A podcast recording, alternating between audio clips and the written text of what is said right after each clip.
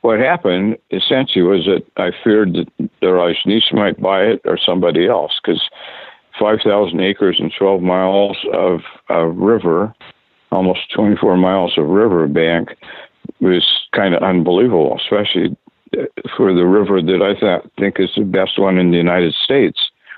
So I immediately uh, called up the Northwest Steelheaders, a guy named Chuck Voss, who's executive director. And I said, Chuck, can you get a uh, meeting with uh, Governor Atiyeh? That was Frank Amato describing how he played a key role in protecting the lower Deschutes River back in the 1970s and 80s. This is the Wet Fly Swing Fly Fishing Show, episode 113. Welcome to the Wet Fly Swing Fly Fishing Show, where you discover tips, tricks, and tools from the leading names in fly fishing today. We'll help you on your fly fishing journey with classic stories covering steelhead fishing, fly tying, and much more. Hey, how's it going, everyone? Thanks for stopping by the Fly Fishing Show. Are you interested in heading out on an amazing Alaska trip? Go to wetflyswing.com slash AK to get more details on the upcoming fly fishing trip this summer. In today's episode, I talk with Frank Amato, the man behind Salmon, Trout, Steelheader magazine and the Fly Fishing and Tying Journal, and who has published over 300 books through Amato Publishing. Frank talks about the beginning of STS back in 1967 the blue jet sled he has had for just about as long, and how he saved my butt on the Deschutes River when I was a young lad. Don't miss this one as Frank tells us where he got his name, the Clackamas River Cuckoo, and the best selling book to date. Since 1977, the Fly Fishing and Tying Journal has long been considered the angler's magazine, with original how to's and technical articles written by the best trout and steelhead anglers in the West. FTJ is committed to sharing exceptionally written essays, fiction, poetry, and in depth guides to fly fishing destinations.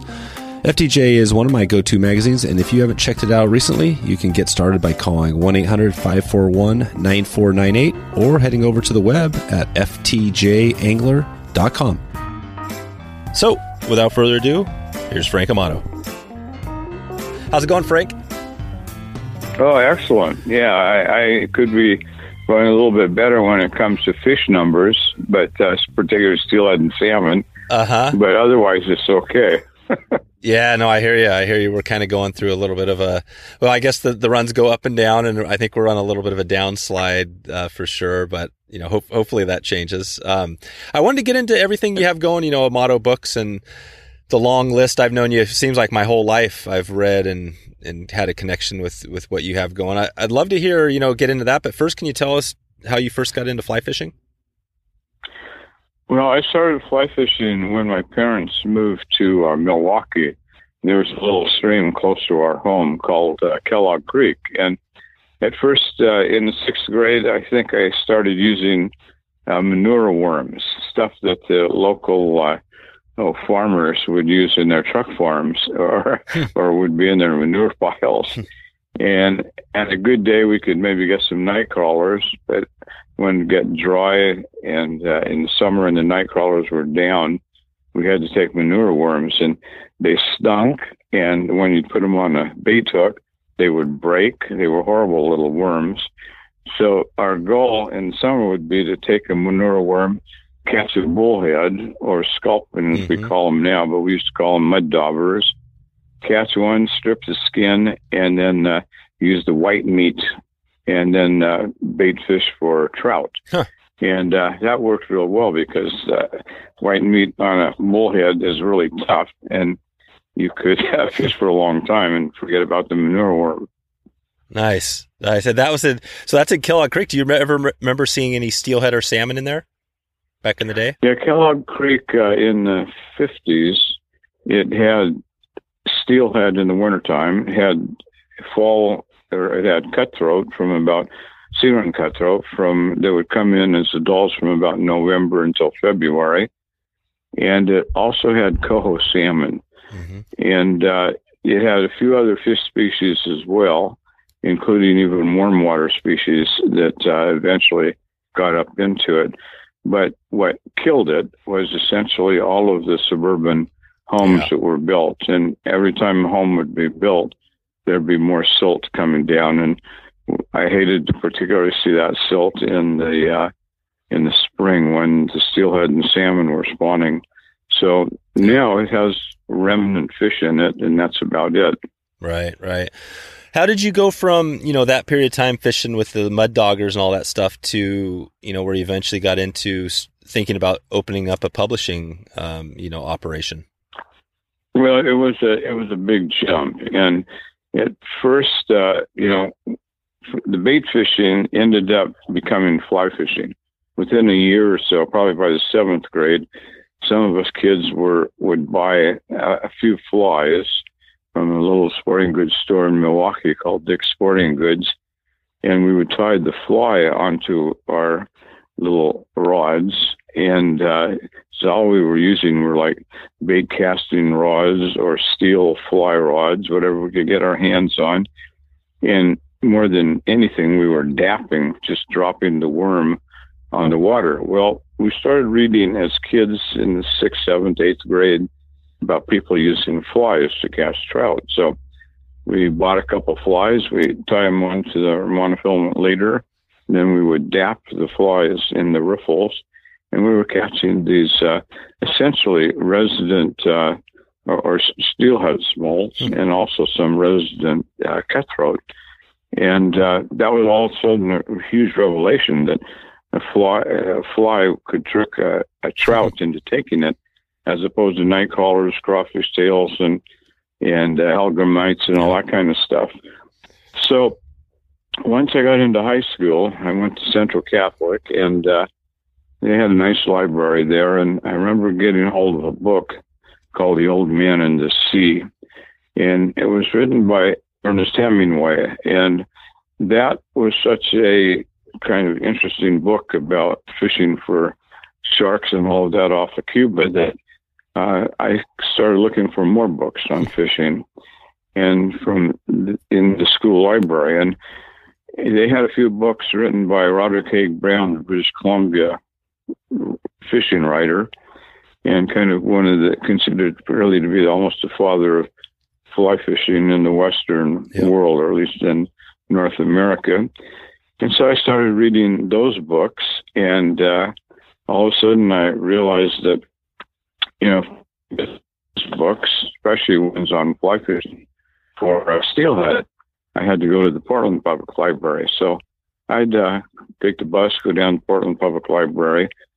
And all this time I was in high school, I was working in a grocery store in the junior, my junior and senior years called Kienow's. They had a chain of about 20 grocery stores at, at that time in the uh, early 60s, late 50s.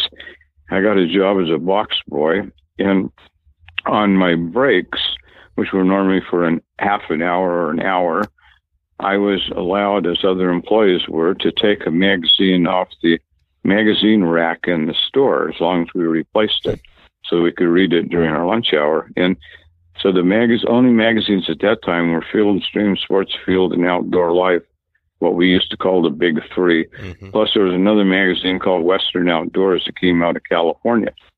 Very rarely they would have an article about the Northwest, and that's where I got the idea to start a magazine about the Northwest.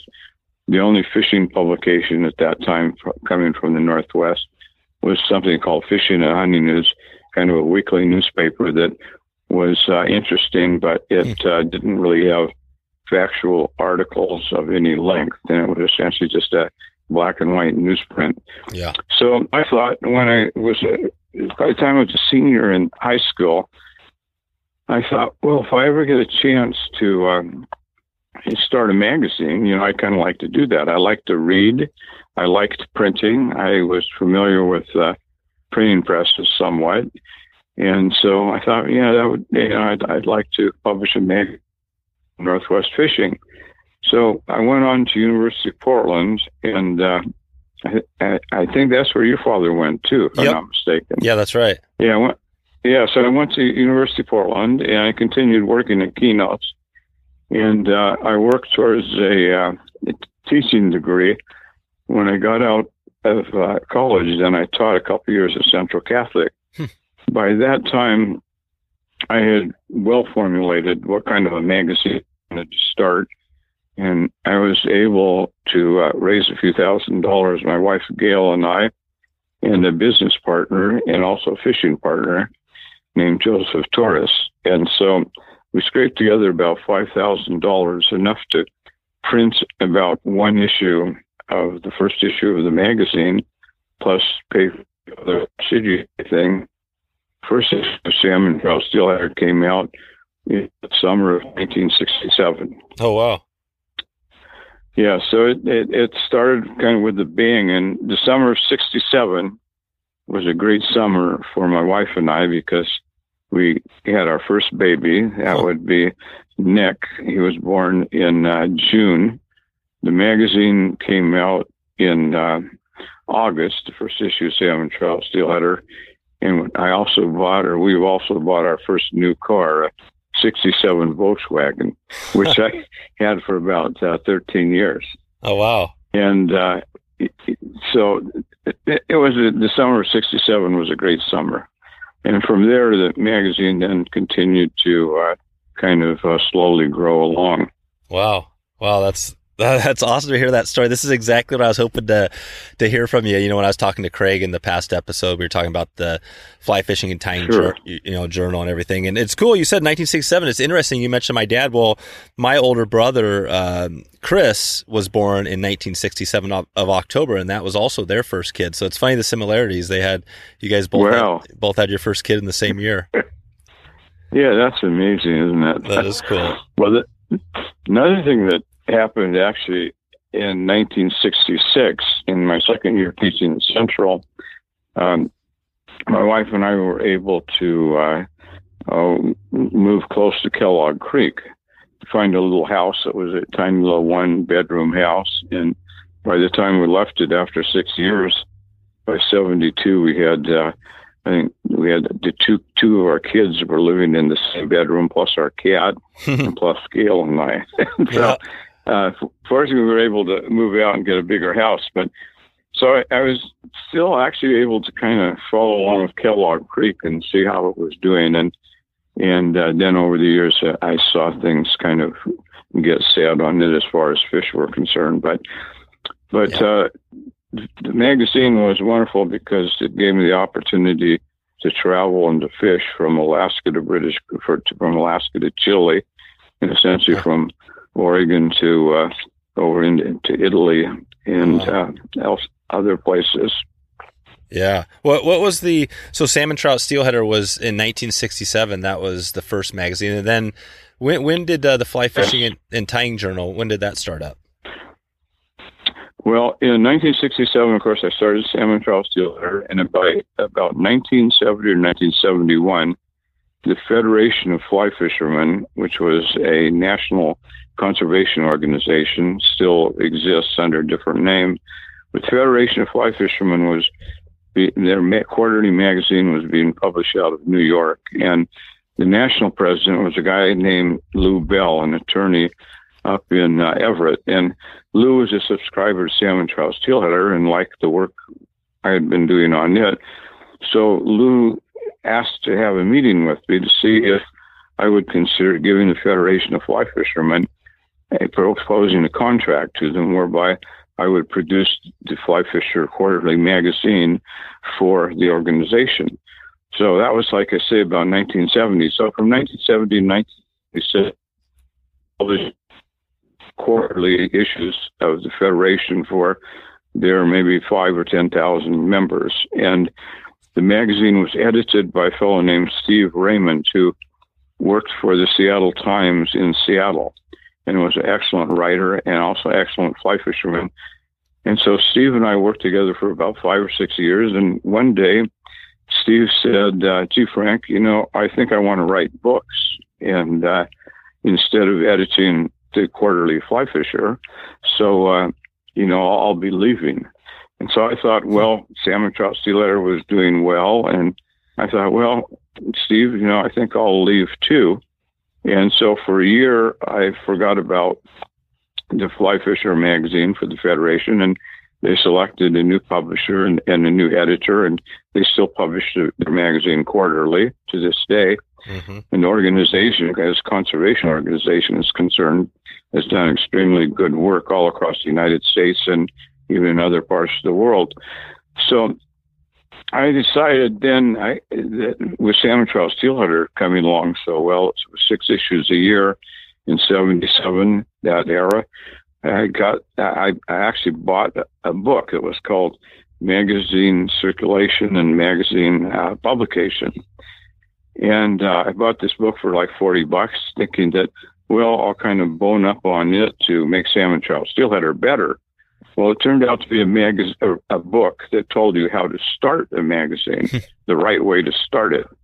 I had started the magazine without any advice other right. than from the staff of the Ramparts at uh, Central Catholic, this the high school newspaper. So I bought the bought the book. So was spent some time reading it, and all of a sudden I thought, well, shoot, you know, I think I'll start a fly fishing magazine for the Western United States, a commercial magazine, not to compete with the Fly Fisher because that was a uh, a quarterly uh, organizational magazine. And there was only one other magazine at that time on fly fishing, and it was called Fly Fisherman, which had been started about a year after it started in the east, about a year after I started salmon trout steelheader. Yeah, I think it started like 1968, and I started STS in 67. So I started uh, fly fishing in Tying Journal, and the first uh, editor was a fellow named Don Roberts who is a was an excellent writer, and at the time he was also teaching in uh, Eastern Oregon in John Day. So and also in Grand Ronde, and so I started the fly fishing magazine, and so it's I don't know like forty or fifty years down the line, and uh, Salmon Trout Steelheader is I think we just celebrated his 60th uh, oh, birthday. Wow. That's that's a that's amazing. That's a long time. Yeah, it's a long time, and and actually during that period of time, well, it wasn't much after I started salmon trout steelheader that I attended a Northwest Steelheaders steelhead fishing clinic. They would ha- hold an annual clinic every year in December when uh, the winter steelhead would start coming back, and they held one in the Mayflower Milk Auditorium down by the Ross Island Bridge, and they invited me to have a table and to display salmon trout steelheader. So I was sitting at the table and watching the president of the organization, a fellow named Bill Lush, give a talk, standing up on the stage, and maybe 100, 150 people uh, listening to him avidly as he talked about uh, the different techniques for casting steelhead uh, different gear fishing techniques with bait and spinner and like that. And the people were listening with such avid interest, as well as myself. I, and this was again 1973, years after I'd started the fishing magazine. I knew people were interested in reading about steelhead, so I asked Bill at the end of his uh, talk if he could write a manuscript exactly uh, the way he had delivered it on the stage. And he said, Frank, he was a longshoreman, in North Portland. He said, uh, sure, I can do that. And he said, I'll uh, give you a call when it's finished. So a couple months went by. I got in my Volkswagen, rode out to, drove out to North Portland. And here Bill was at his home and invited me in for lunch. And he had this uh, handwritten, about maybe 70, 80 page manuscript, single spaced and they said, "Here, Frank, here's a manuscript on steelhead drift fishing." Hmm. so, wow. so uh, I hadn't, you know, told him that it should be typed or double spaced or anything like that. So I had, you know, the handwritten copy, and I had someone else transcribe it. And in the meantime, uh, I wrote a little section on how to fly fish for steelhead because by that time I'd been doing that for quite a while but I was uh, was not an expert in any means, but I could catch steelhead with a fly at least. But I wrote uh, a little section of the book, maybe 20 pages on fly fishing for steelhead, and Bill maybe 80 pages on gear fishing. And that book uh, just took off like a rocket hmm. because nothing like it existed on the Pacific coast. There was only one book that I had really seen that was written previous, and that was uh, by a guy named Enos Bradner. Oh yeah, who was the uh, outdoor writer of the Seattle Times and well known in Seattle area. Huh. What was the name? But of I the had bo- not even. What was the name of the book? Mm-hmm. You mean uh, the book we published? Yeah. Yeah, the one we published was called Steelhead Drift Fishing and Fly Fishing. Okay, and was that one of the was that the first book you published? Yeah, that was the first book we published, and I actually went down to the printer, and uh, I or no, that's a that's further along in the story. Yeah, and and that was the first book that we Yeah. published, and it was uh, locally printed, Okay, and then and so that's your first all book. black and white. Okay. Oh, and it's all in black and white. And is so. So Yeah. that's your first book. And now, how many? When you look back now, uh, do you know how many books total have you've published uh, that are out there? It's uh, close to three hundred. Three hundred books, and that covers all. Would you say an equal No. equal amount of fly fishing and gear fishing, or is it just a mix of, of things? The majority of the books were fly fishing and fly tying. And then right after that would be gear fishing, like Northwest gear fishing for steelhead and salmon. And after that would be some uh, guide guide type Oh, books. oh yeah, the guides, guide yeah, the maps and the guides and stuff like that. Do you? And- yeah. And then there were probably 30 or 40 that were, were river running and, uh, you know, how to handle drift boats and kind of, kind of technique boats Oh, yeah. or books. how did you go about you know with all those 300 books i mean how do you decide what what book to publish next i mean through that whole process did you just you know what was that process like It, it, it was just like uh, opening up a box of candies, and somebody would uh, offer me one. Oh, there you go. Come in the mail, and there were a lot of school teachers that knew how to write and knew how to fish. Uh, a lot of professional people, doctors would write books, and lawyers would write books, and even had maybe a couple books written by women.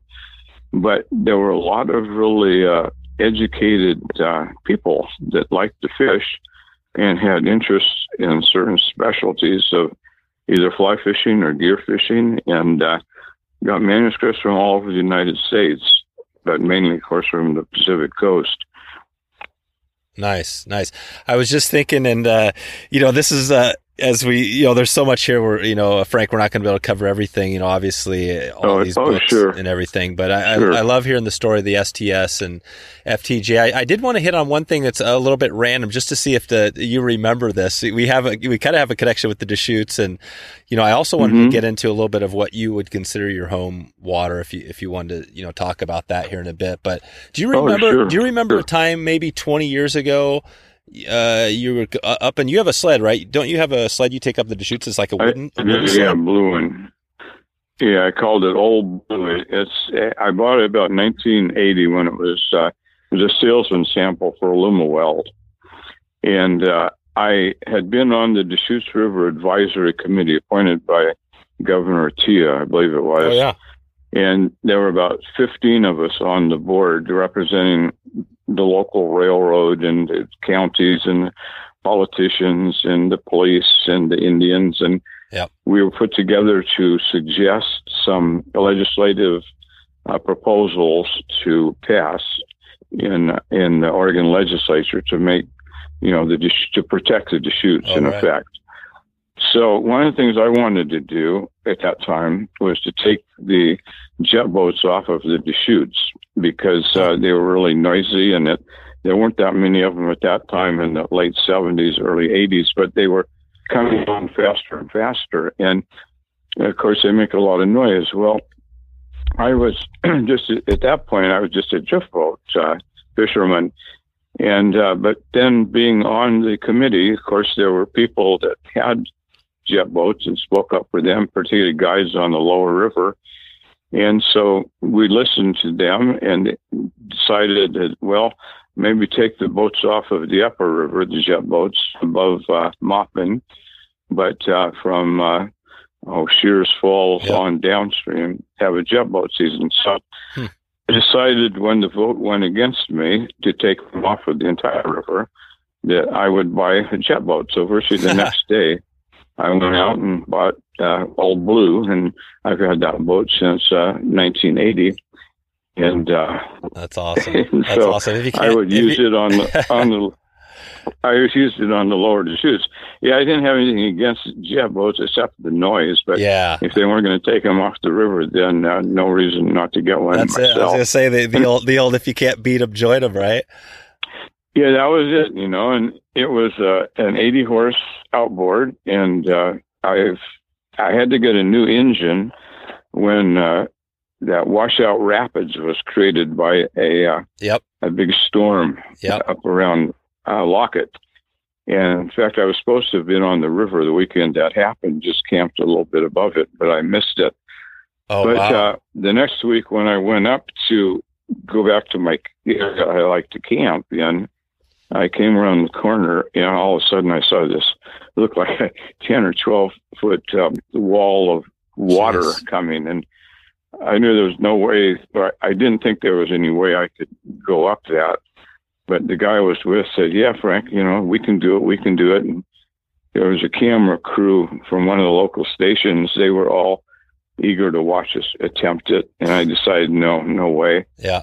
So I went back to Portland and got a little more powerful motor, and uh, the other motor was already about ten or fifteen years old, and. Uh, but I decided not to attempt it the next time. And then after about one winter, uh, uh, a pathway opened up, Yeah. and since then it's been easy. Yeah, it's easy now. That's the thing. Well, do you remember uh, in that boat um, back in, say, maybe 20 years ago, coming up through uh, Gordon Ridge Rapids and coming up from the bottom and and uh, seeing an upside down raft and two people picking up their Yeah, gear? exactly.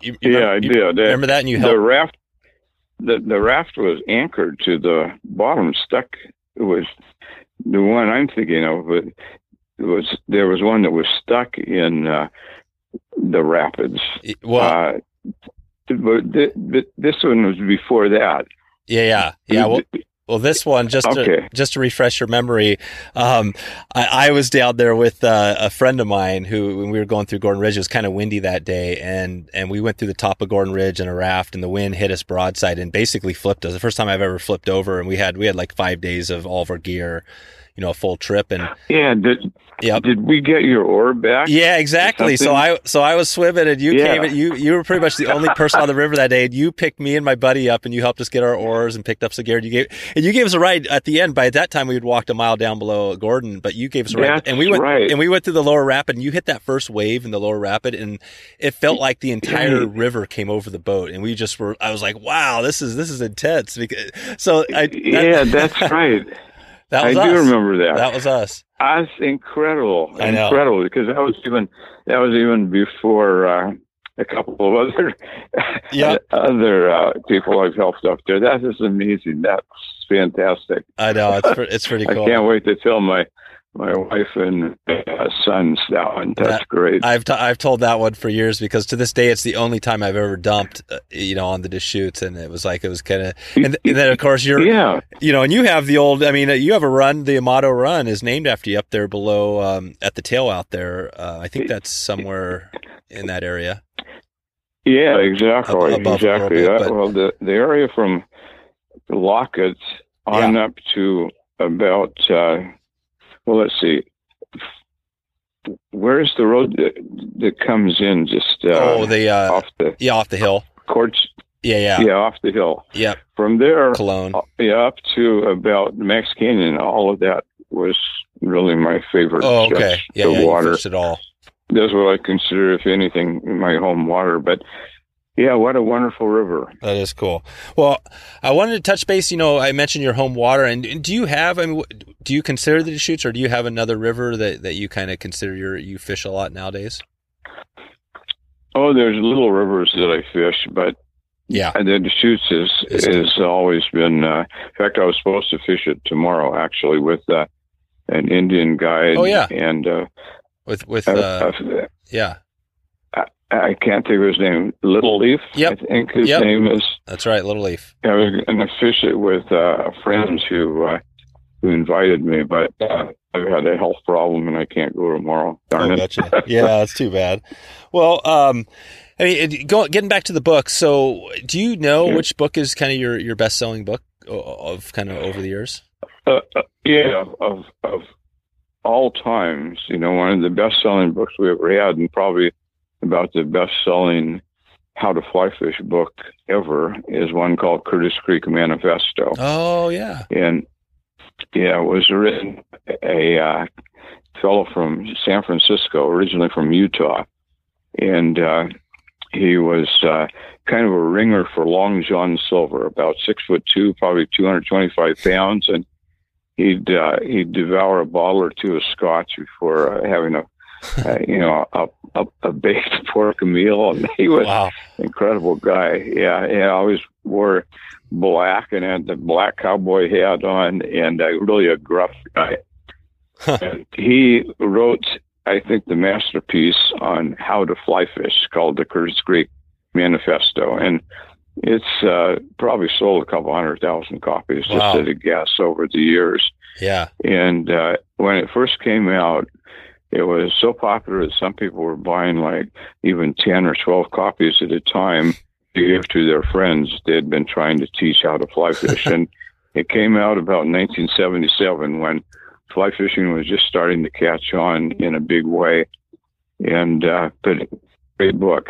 yeah. That is a In good one. fact, the author in there did a little hilarious cartoon of me, and because the book is actually done as a kind of kind of looks like a black and white comic book, Yep. and uh, he had a little funny looking creature in it that he called the Clackamas River cuckoo, and uh, I had a white patch of hair on my head, dark hair with a white patch. And so that's where he got the Clackamas River cuckoo, and he kind of That's awesome.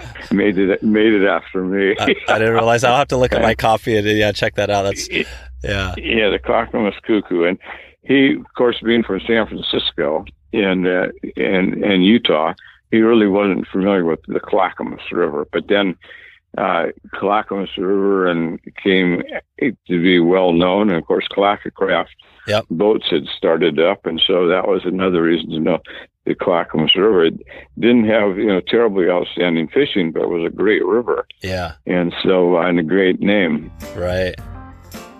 Let's take a little break for a word from our sponsor. Since 1977, the Fly Fishing and Tying Journal has long been considered the angler's magazine, with original how to's and technical articles written by the best trout and steelhead anglers in the West. FTJ is committed to sharing exceptionally written essays, fiction, poetry, and in depth guides to fly fishing destinations. FTJ is one of my go to magazines, and if you haven't checked it out recently, you can get started by calling 1 800 541 9498 or heading over to the web at ftjangler.com. Okay, back to the show. Do you guys uh, publish books from all around? I mean, it's more of a West, but you cover books all around the country, cut topics and Yeah, we've actually even produced a couple of books that were written by people uh, in uh, England, outside the country, and they had they were mainly fly tying books, and uh, at times it was probably for some of those writers in England easier almost to get their books published in the United States than in uh, England because the market was so much larger. And this was particularly true for people wanting to do know, dry fly books or nymph books or uh, specialty fly fishing or fly tying books. hmm Okay, okay. What, we we yeah. even did a book for an actual lord, Huh. and uh, yeah, yeah, he had a, a lord title from uh, Scotland and uh, a fly tying book, but uh, he told us unfortunately the castle and the property didn't, didn't go with the title anymore. but, but but he was actually a lord, and he, he was a nice lord. there you go. well, uh, Yeah. so so where do you think now? With uh, I mean, it sounds like you're maybe your sons are, are kind of taking taking over the you know the operation there. I mean, where do you see Mhm. um, you know as you look at down in the future? You know, where do you see kind of salmon trout, steelhead, or Amato publications going? Do, do you do you see it sticking on the same path, or, or do we do we expect big changes? Well, it's really hard to say because uh, communications have changed so much, and uh, I, it's hard to say.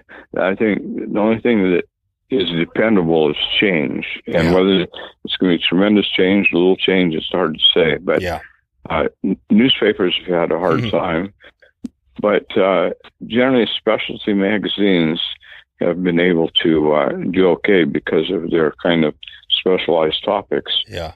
So the future is hard to say what's Yeah. going to happen. How have you kept How have you kept up with the change over the years? I mean, have there ever been a time with STS or the other magazine?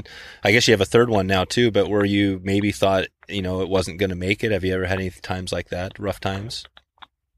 Oh, we've thought about possibly changing the uh, publishing frequency and, and things of that nature, but as far as the publishing, no. Yeah, it's all been going. And is and is STS cover a little bit fly fishing? I mean, it's mostly kind of gear related, right? Or does it cover a little It, bit? it, it, it's, it started out where it was probably 50 50, 50% fly and 50% gear fishing. And then when we started the fly fishing magazine, Oh, 10 years after STS, then we kind of separated.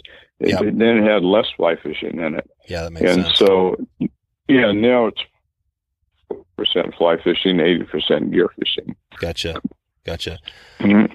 What do you have a um, you know a favorite other than your own stuff? Any other favorite books or uh, resources? You know, I guess we could think steelhead. It sounds like is kind of a species you, you've spent a lot of time on. Well, I've, yeah, yeah, I've always been a uh, reader, and so there are, are some specialty magazines on steelhead. I can't think of any of their names offhand, Yeah. but they're published like maybe a couple times a year. Yep. And uh, those are kind of fun to read.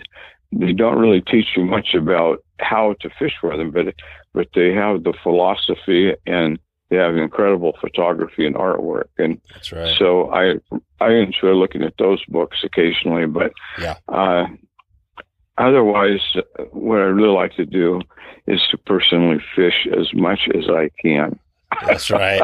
That's what, that's what it sounds like. Yeah, you Yeah. like to go off and fish a lot just on your own, right? You head out to the, your to your special place Yeah. and just and just do it. I do it, and I like to use these little one-man rubber boats No because uh, even on a crowded weekend, you can find a river or a stream like the Molalla or the Yep. parts of the Clackamas or East Lewis or Washougal, and you can put that little boat in, drift three, four miles, and uh, walk back up to your car, and Yep. maybe see hardly anybody, and right. uh, get some good fishing in, and it's just uh, they're they're wonderful. And for a guy like me who's now seventy seven, uh, I can still wade and be inside the little boat and Yep.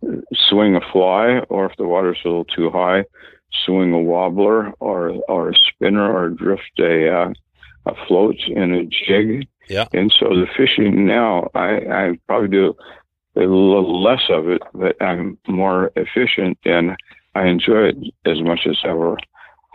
Plus, there's nothing like sitting in one of these one man boats. It's like fishing in in, in a um, in a sofa, and it's just fantastic. As long as you dress warm. yeah. Uh, Is the boat like? Do you know a name of the boat? Is this like one of the water masters or one of those small boats? Yeah, yeah, like a watermaster. I Yeah. think there's maybe a, a couple, only a couple things out there, little inflatable boats that are that small that are good. But yeah, they make one, and I think there's an outfit in uh, Utah. I can't think of their name, but they Yeah. make one too. Yeah, I know that. Yeah, yeah. Oh, cool. I'll put a link to some in the show notes to Mhm. some of the stuff we're talking about here to make sure so people can connect with uh, the resources. Sure, What um, sure. do you have a, a project? You know, of all the years here now, you're talking about sixty years. Anything you're you're most proud of about Amato Publications stuff you've done over the years? Well, what I'm most proud about is uh, probably uh, helping to uh, kind of save the uh, the Deschutes Mhm. to preserving it. And uh, back in, I guess it was like the late 70s, early 80s, uh, when the Rajneesh Yep. and his followers were very uh, popular and had a lot of money in the John Day River, just one river system away from the Deschutes, like maybe 40 air miles.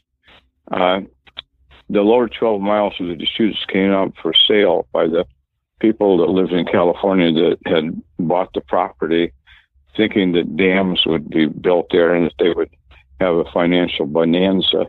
But the dams were never built in that Oh, lower right. 12 miles. And so they put the property up for sale for, I, I think, 5,000 acres for a couple million dollars.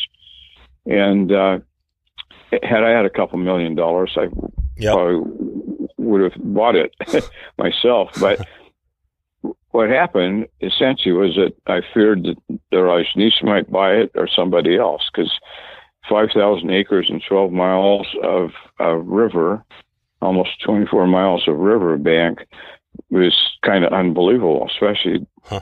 for the river that I th- think is the best one in the United States. Yeah.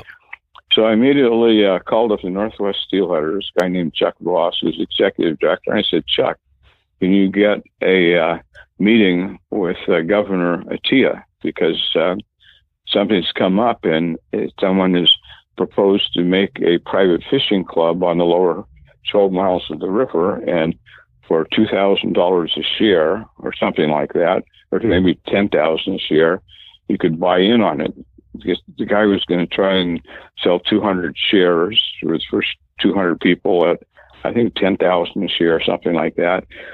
And so uh, I thought, you know, the state's got to buy this, and uh, and uh, you know, I can't as an individual, I can't put together an organization to try to buy it. So I thought, well, if the steelheaders say it's a good idea or they want to have a meeting, yeah, maybe we can get it. So yeah, in no time, I was sitting at, a, at the Capitol in Vic Atiyeh's office, telling them what we've just discussed: the fact that the state's got to buy this property, otherwise it's going to fall into private hands. And the person named Doug Robertson, who'd come to me with kind of a red herring to get this all started, he asked me if I would put a free one third page ad in Salmon Trout Steelheader and also our fly fishing magazine advertising these uh, ten thousand dollar uh, lots, you might say, or ten thousand dollar shares in the Deschutes. You know, I looked at Doug and I said, you know, is this for real? You really? And he kind of was a poker player almost. And he said, well, Frank, you know, that's kind of what I want. I want to do. And he wanted me to run the ads for free, knowing I think that I would immediately, you know, run out looking for help, which I did. and so I explained this to the governor with uh, Doug Robertson sitting at my side as a purchaser, potential purchaser for the private club, and also with Chuck Voss, executive director of the Northwest Steelheaders, and then of course Vic Atiyeh. Well, the Tia had they had a rosy look in his eyes, a kind of a watery look in his eyes. He got up out of his chair, big chair, uh, lit a cigarette, started walking around the room saying how much he loved the Deschutes and how he'd been there as a kid too, and and then he said, "Well, I'll look into see what maybe we can do through the state parks." So then we were as we were walking out the door, he said, "Oh, and in the meantime, Doug," he said, "Oh, in the meantime, Doug, don't sell that last share because I might want to buy it." So he, he was a clever guy, the go. governor, and so, so the governor talked to. Uh, the fellow was the head of state parks. I can't think of his name now, and Uh-huh. and uh, state parks. Uh, wow, yeah, no, this is a great opportunity to bring uh, kind of a patrimony into the uh, the, the state for Yeah. the fishermen and the people that love the Deschutes. So they got uh, a guy named Alan Kelly who had been on the game commission and uh, was a, a good uh, go-getter. They, they made him kind of the chairman of the Deschutes uh, committee to raise the money, the two million dollars to buy it. And so, yeah, I, I essentially initiated the uh, Huh. initiated all that. I didn't do a lot of the work because it was like lighting a match to a haystack. It went up like crazy, and Sure. it just caught on fire, and and everybody wanted to contribute and work towards it. And so that's my That's right. uh, you know, my proudest accomplishment. Cool. I just happened to have uh, the magazine that made it all That helped- possible that to get the word out. And what year was that when it when it started? When it went through, or when it started there? It, it's probably like around 82, something yeah, like that. yeah. I think I remember that. Weren't Yeah. there? I think people even made some. You know, there were stickers and little uh, emblems. It was like Yeah, love, uh, love the exactly. Deschutes or something like that, right? I love the Deschutes and and, all sorts of. and a couple of years, Yeah. yeah, and a couple of years before that, when I was on the Deschutes River Advisory Committee, I was uh, responsible for getting the boaters uh, pass. You know, the boaters fee that we pay now that everybody Yep. pays. I was responsible for seeing that that got passed as well. Yeah. that was one of the one of the advisory things that came out of the River Advisory Committee that Atiyeh put together, and and so uh, I got a call from the state parks fellow, and he said, "You know, Frank, a lot of this other legislation we've passed, but we, but the uh, canoers and the people that uh, have soft boats, they don't want to pay a fee to use the river." Right. And the bill had passed. I think it was it had passed either in the Senate or in the House of Representatives. It was held up by one committee and one member of that committee, who was the chairman of the committee and the Senate, Oregon Senate. And so he called me up and said, "You know, Frank, is there any way that you could help us to change this individual's mind to put some pressure on him?" And I said, "Well, who is he?" And so I got his name, and it was Senator so and so from from uh, down on Marshfield area. And so I called Chuck Voss and I said, you know, can the steelheaders help out here? We've got this guy, one guy who's holding up this uh, this this way of preserving the lower Deschutes by having some money to manage it for toilets and all that, or a river use fee. And so uh, Chuck Voss said, well, there's a chapter of the Northwest Steelheaders in in you know, South or North Bend and Marshfield, that area, Northwest Steelheaders chapter. And every year they have the chairman of the committee, person who was saying no to this increase, and I'll have them contact him. So they contacted him and changed his mind and uh, changed the vote, and it went through Wow. and and all and since that time, that uh, decision and, and that success in the legislature has raised, I would guess, anywhere from uh, five to ten million dollars or more for purchase of more property along the Deschutes. and part of that money was also used to help initiate the fund to buy the 12 miles of the you know of the lower river as well. There you go. So those are the, the two things that I was fortunate to be involved in, in you know, from their uh, conception. Yeah. Yeah, those are huge. And uh, that's yeah, I mean those are legacy things that people probably don't even think about now that are new to it, but yeah, that's you were part of And there was a yeah. third, Yeah. there was a third thing that predated all of this concerning the Deschutes. The Army Corps of Engineer, or, or the uh, Bureau of Land Management from Pendleton, from Prineville, wanted to make a kind of a, a paved road, or at least an open road without any locked gates, from the Dalles all the way up to uh, uh, Warm Springs uh, Bridge, 100 miles, open up that road to all forms of transportation. And uh, so they had they published the uh, 100 page study of it with photographs and river mile by river mile as to you know whether the Indians owned that part or whether it was privately owned or whether it was owned by club. And I took that whole report and published almost all of the uh, segments mile by mile in a copy of Salmon Trout Oh, cool. and I put a, a cover of Sam uh, of the Deschutes. I made a cover uh, for the, of the Deschutes. I put a big cross through it and some kind of a headline saying, you know, the Deschutes is going to be forever trade. You know, Yep. it's going to be forever changed if this goes through.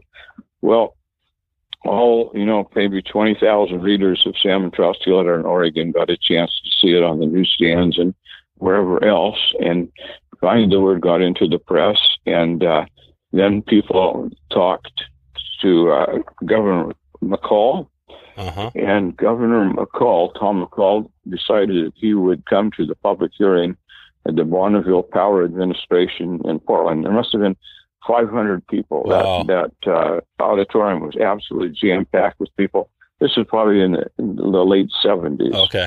and and uh, it was just standing room only, and and up on on the the uh, deck or or, or or the stage with Tom McCall were the couple guys from the uh, Bureau of Land Management office in Prineville who had prepared and spent years putting this study together.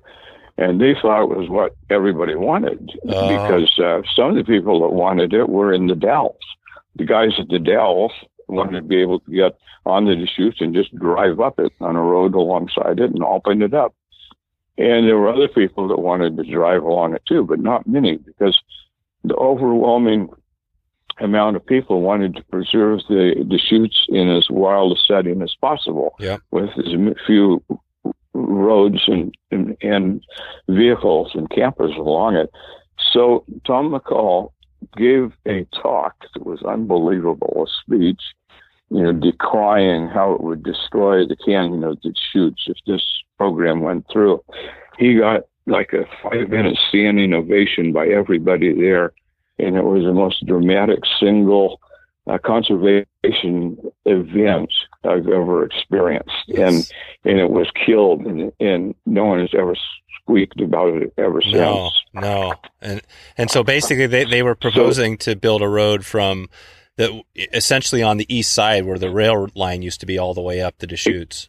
Exactly. The, Yeah. the railroad grade would be the base, and and Yeah. they would take down the lock gates at the lower part of the river. They would also open up the lock gates at uh, the Deschutes Club. Yeah. You know, and, and I'm not crazy about lock gates. No. Uh, But on the other hand, you have to have, you take some gems that we've got to protect. And Oh if yeah. a person can't ride a bicycle out there, can't ride a horse, or or he breaks his leg and can't walk along it, I mean, Yep. you can't just open everything up. No, no, and, and it's huge because you know that river. I floated or walked or by. I've I've been on every foot of that river, and you know when you get down to Mack's Canyon, Yes. when you get down to Mack's Canyon, and and Yes. again, I'm I don't have a sled, so I I still have a little bit. I'm like you know I've got the drift boat, but you know when you put that drift boat Uh-huh. in and you just realize you know what you got 25 miles, and the only thing you're you're not going to see any cars.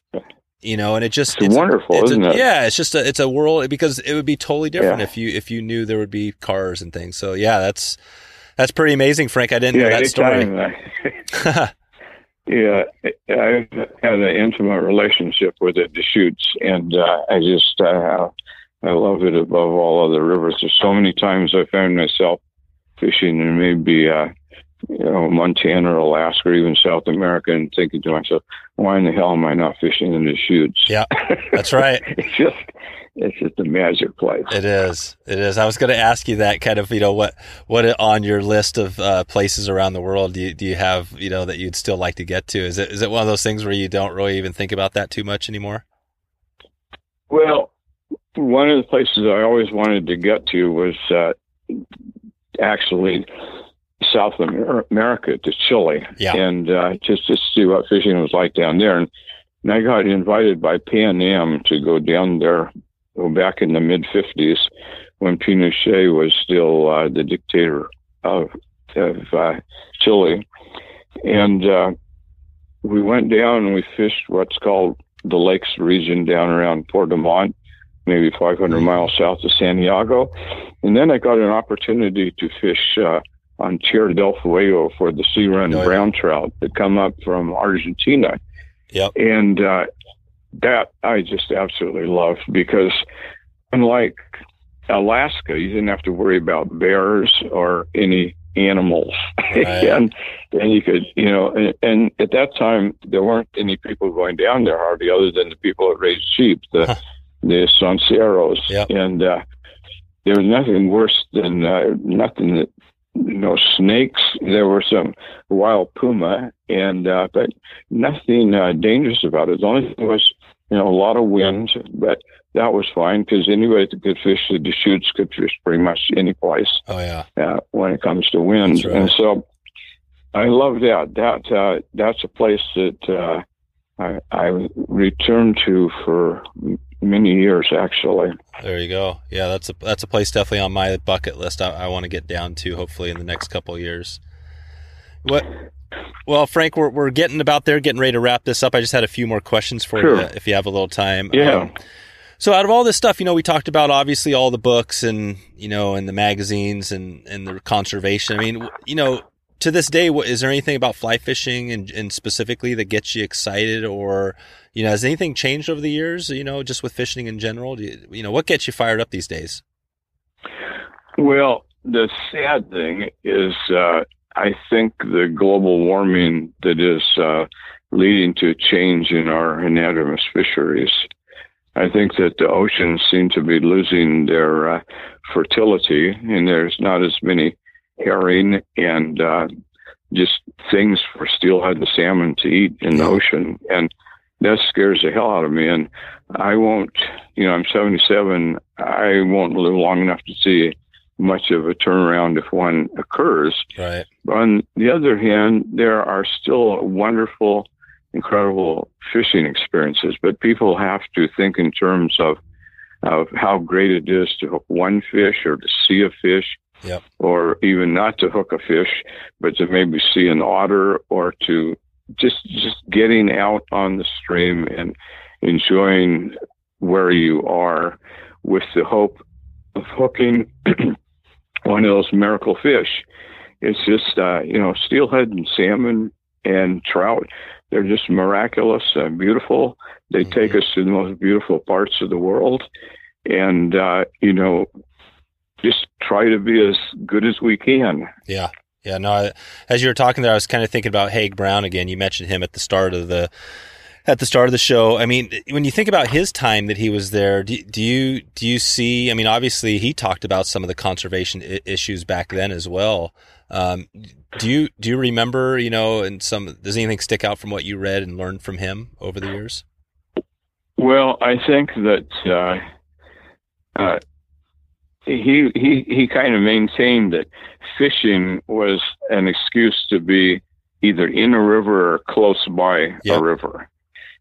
You know, and and feeling the water curl around his leg and the push of the currents, you know, against his waders and you know, and the birds and everything. I, I give you a crazy example. I was fishing the Wynoochee River in Southwest Washington two weeks ago, and I was fly for chum salmon, and I hooked a chum, and uh, I was swinging the fly, and off the chum goes, and they're powerful fish, and it was a bright fish, and uh, the, my friend, he was down there trying, getting ready to net it, about maybe 100, 150 feet below me, because it was in a classic run, and the chum just kept going, and finally. I couldn't understand why I couldn't work him in. And my friend yells up to me. He says, Frank, Frank, there's an otter, otter trying to steal your salmon. Yeah. And so uh, then I looked and I could see the otter's back where the salmon was. and the, uh, the friend went to net the fish. And I think he was trying to net the otter too, but the otter let go of the fish. So we, I played the fish over and, you know, hurried up, got down there to watch the fish before it was released. And uh, sure enough, you could see the puncture marks Yeah. On the fish where the otter had grabbed onto it. But you know, those are the kind of things that that's the first time in my life that I'd ever had That's that kind of experience. But Yeah. anytime you're on the river, something uh, Yep. new and memorable is bound to happen. That's true. No, that's totally true. Well, I, I just, uh, yeah, I had a couple of, uh, I always ask a couple questions on Yeah. kind of the top two flies, top two tips, top two resources. Sure. And I guess we're kind of thinking about steelhead here, talking about the Deschutes. Would you have a couple of uh, flies, you know, if you're out there swinging flies that you, you kind of always go to? Well, to to start, you know, I even in, in any river that I'm fly fishing, if the water's too high, I happily switch over to using a wobbler, and I'll take the wobbler and use a pretty small hook on it, and uh, use maybe a well any kind of a wobbler, Yeah. anything from a steely to Oh, uh, a pixie. Like a silver, and I st- love silver steely or just, you something? know, yeah, for hmm exactly, and for either silvers or for uh, or cohos, and for steelhead, I love to just cast it out and let it swing around, and then take a step and cast, step, cast, step, cast. Fish it exactly the way you would a wet fly, Oh, okay. and I like to use a small barbless hook. And and a hook that's really got a weak wire, one that if you hook like a chinook or you hook a big fish, if you just pull on the line, you can bend the wire. Oh wow! So the barbless hook just comes out, and you don't have to, you know, fight the fish and possibly hurt it. Huh. And you, you, it, it, it doesn't cost you anything for. Uh, it cuts your wobbler costs in half because Oh, right. it's a soft wire hook. Yeah. It, you know, and, and so that's what I do. And a lot of times I'll even, if there are a lot of salmon around, I'll just use a soft wire hook and just cut off the hook and just uh, to have the satisfaction of just knowing that I would have hooked that fish, but I felt the bump and I felt the grab and maybe he swam three feet with it in his mouth, but he spit it out. Yep. So that that works out too. Instead of catching fish after fish after fish, you know, on those rare, rare occasions when you come across a lot of fish. Yeah. No. So I like to give the fish every chance, you know, that I can. Yep. Yep. Yeah. Now, as far as as far as the, you know the technique, swinging the wobbler is great. On an eddy, I'll do the same thing, but I'll use a spinner oftentimes. And uh, again, with a weak hook and a barbless hook, and maybe even a partially bent open hook, so that if because coho have a tendency to want to take wobblers and spinners deep, and so I try to do as little damage as possible to them because uh, all the wild ones we release, and uh, same way with the steelhead. So, so doing as little damage as possible to the fish. hmm Fly fishing wise, for the fly that I've used on the Deschutes all this time, I call it uh, the night dancer. Yep. And essentially, it's a kind of a black body with a silver ribbing and a a, a, a uh, kind of a purple throat or, or purple Mhm. blue. Uh, it varies, you know, a little red tail, and Yep. uh, that fly is uh, It's a great fly. hooked, hooked lots of fish for me in different sizes. Yeah. Yeah. And the funny thing is, I got the idea for it. I was talking to uh, oh, that great uh, guide on the Clackamas, Bob Tillman, Oh, Tillman. Yeah. and yeah, and I said, you know, Bob, I said, uh, I notice, you know, a lot of time when I'm fishing the, Deschutes, the fish seem to be away from the channel that the jet boats are using. You know, they're off to the side. And Bob said, yeah, you know, that's because they uh, hate the hate that sound of the jet boat, and it scares them over. Which, of course, I knew anyway. And and and of course, Bob always had a Mercury on his uh, jet boat, and blue and black are the colors. And so Bob kind of theorized that, uh, you know, if you did a fly that had some blue and black in it, the fish might attack it just because of uh, it looked like a like a mercury. There you go. and and so I, uh, but you know, that's kidding, but it's also kind of half serious. Yeah. And and so that's became a favorite fly. For Yeah. trout, I like a fly called the renegade on the Deschutes, and the renegade was traditionally a dry fly meant to be probably fished in like a 14 or 12 or 10. But I started in the late 50s, I started tying a renegade that was on a size six hook. It was almost the size of a golf ball. And I would uh, cast it and just uh, fish it right under the surface so I could see the fly and I would pump it like it was like a spider had all of this kind of webby action.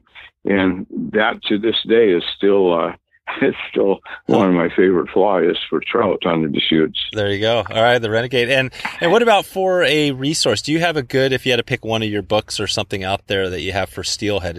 Is does anything come to mind? Well, you know, we, we've done so many steelhead books, Yeah. and uh, n- nothing offhand, you know, comes Yeah. to mind. But any book that we've ever done on steelhead, you know, Yep. works. You got and plenty.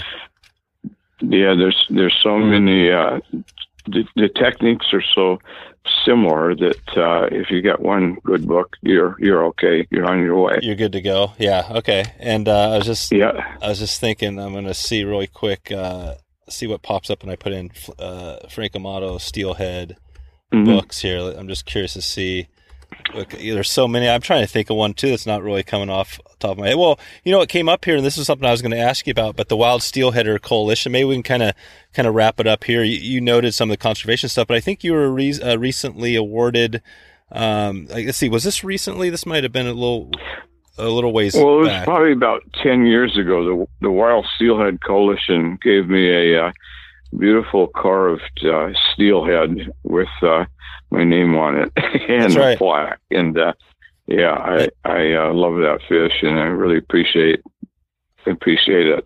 there you go, and, and that They've was done so much good work. and that was for the work. Yeah, all this, the, some of the stuff you noted, and definitely, uh, yeah, I mean, yeah, y- your father, you know, and all that he's done, and all of his friends. and my God, you know, there's been a tremendous amount of, uh, you know, with Northwest Steelheaders and CCA and yep, and the Native Fish Society and uh, the Federation and Trout Unlimited. a lot. We have plenty of uh, organizations, and if people want to contribute their time or a little bit of their money towards them, that's uh, this is it's needed more now than ever. Yeah, yeah. No, I hear you, Frank. No, I appreciate that. I think you're right. There's uh there's definitely still lots of struggles, but as long as we have some people fighting out there, we, we should hopefully be able to get there. Might might take some time, you know. That that's the thing I joke about with my dad. You know, I tell I tell him, you know, if it took us a, a hundred or two hundred years to get this point, it, it's not gonna it's not gonna be that quick to get back to the you know to more of the recovery Mhm, stuff. mhm. So so yeah, it might not be in your lifetime, or maybe even not in my lifetime, but I mean, we can still keep keep focusing on and teaching the kids, right? Yeah, and, and with uh, everything is really dependent upon climate. If we have a, good climate and rich uh, production in the ocean, we're going to be inundated with fish, and it's all up to the climate. That's it. That's it. All right. Well, Frank, one, one uh, quick one here. Uh, so, your go-to boat, if you had to pick between a jet sled, a drift boat, and your little one-man boat, if you could only pick one, what would it be? At my age and the condition I'm in now, would be the little little boat. Okay. The little uh, The little uh, rubber boat, the Yeah, one yeah. man boat. Yeah, Good, because with it, I can wade safely. I don't have to worry about, you know, falling in because I'm surrounded already by, you know, buoyant material. I can sit while I do my fishing. I should write a book on how to sit and fish because Uh-huh. I do all my fly fishing for winter steelhead sitting Oh, in no that kidding. boat. Yeah, because you can, you know, go down the Oh, uh, awesome. a river like the the Kilchis or the Trask or uh, you know any of the coastal streams, the lower parts of the coastal streams, and you just put your feet down and you stop the boat and you start swinging the fly, There you and go. Uh, it's just fantastic. And you don't need to be using one of these thirteen foot um, rods; just a twelve foot switch rod uh, works just great. oh, yeah, switch rod. Okay.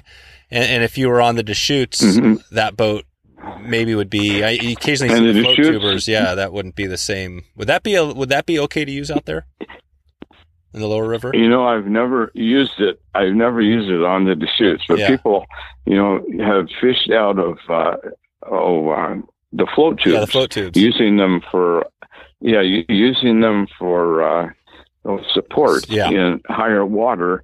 And so uh, I think the same thing would be true of this other little boat, but particularly for the lower river where they use the float tubes, that's probably the best technique, the float tube, the way they use them now. I know. But for rivers uh, in the wintertime that are that you're, you're fishing in colder water, you can just you know I always wear a balaclava and that and and uh, a hat with uh, ear flaps Oh, yeah. and heavy undergarments, and I feel like uh, it- it's just wonderful. I know, I hear you. And and then what was that uh, Vo- that Volkswagen car in 1967? Was that a bug or was that a Vo- Volkswagen van? It was a bug, and and I used to pull a wood drift boat built by Boat Specialties in Salem. It was a 13 footer, a little boat. And I used to pull it uh, behind the Volkswagen all the way to the Kalama and filled it to the Molalla, There you the go. Clackamas. There you go. Finally, in '76, I got an international scout that Yep. could pull my drift boat, and I was able to then make it to the Deschutes Oh, cool. with the drift boat. Cool. I'll have to. Yeah, I'll try to find a photo of that old uh, that old drift boat. That's that sounds pretty cool. Yeah, thank you, and and tell your dad hi for sure. I will, Frank. Yeah, I appreciate you coming on. Thanks for uh, doing okay. d- doing all the good work, and I'll, I'll let you know when this show comes out, and I'll give you a heads up, and we'll, uh, we'll I'll share it with you, and I, I think it's going to be good. So I'm looking forward to it. Wonderful, thank you, Dave. All right, thanks. Thank See ya. you. Okay, bye. Yeah, bye bye. So there you go. If you want to find all the show notes, all the links we covered, just go to wetflyswing.com slash 113. Go to the resources page at wetflyswing.com slash resources and find out what products are recommended by our guests on this podcast. If you purchase uh, any of uh, the products through those links, uh, the podcast here will get a small commission, uh, and it's a great way to support the show at no extra cost to you. We are getting closer to Alaska. If you want to check out uh, what we have going and get some more information on heading up with me to one of the great places uh, that we have, go to wetflyswing.com slash AK. Thank you. Uh, I want to let you know I appreciate you. I appreciate the support. And uh, if you are brand new to the podcast, you should uh, send me an email at dave at wetflyswing.com or just mention at wetflyswing on any of the social media platforms out there, um, including maybe even Pinterest. I haven't uh, dug into that yet. I guess if you uh, if you are into Pinterest, maybe let me know on social. Thanks again for stopping by to check out the show today. I'm looking forward to catching up with you soon and hope to maybe see you online or maybe on that Alaskan river trip. Thanks for listening to the Wet Fly Swing Fly Fishing Show. For notes and links from this episode, visit wetflyswing.com. And if you found this episode helpful, please subscribe and leave a review on iTunes.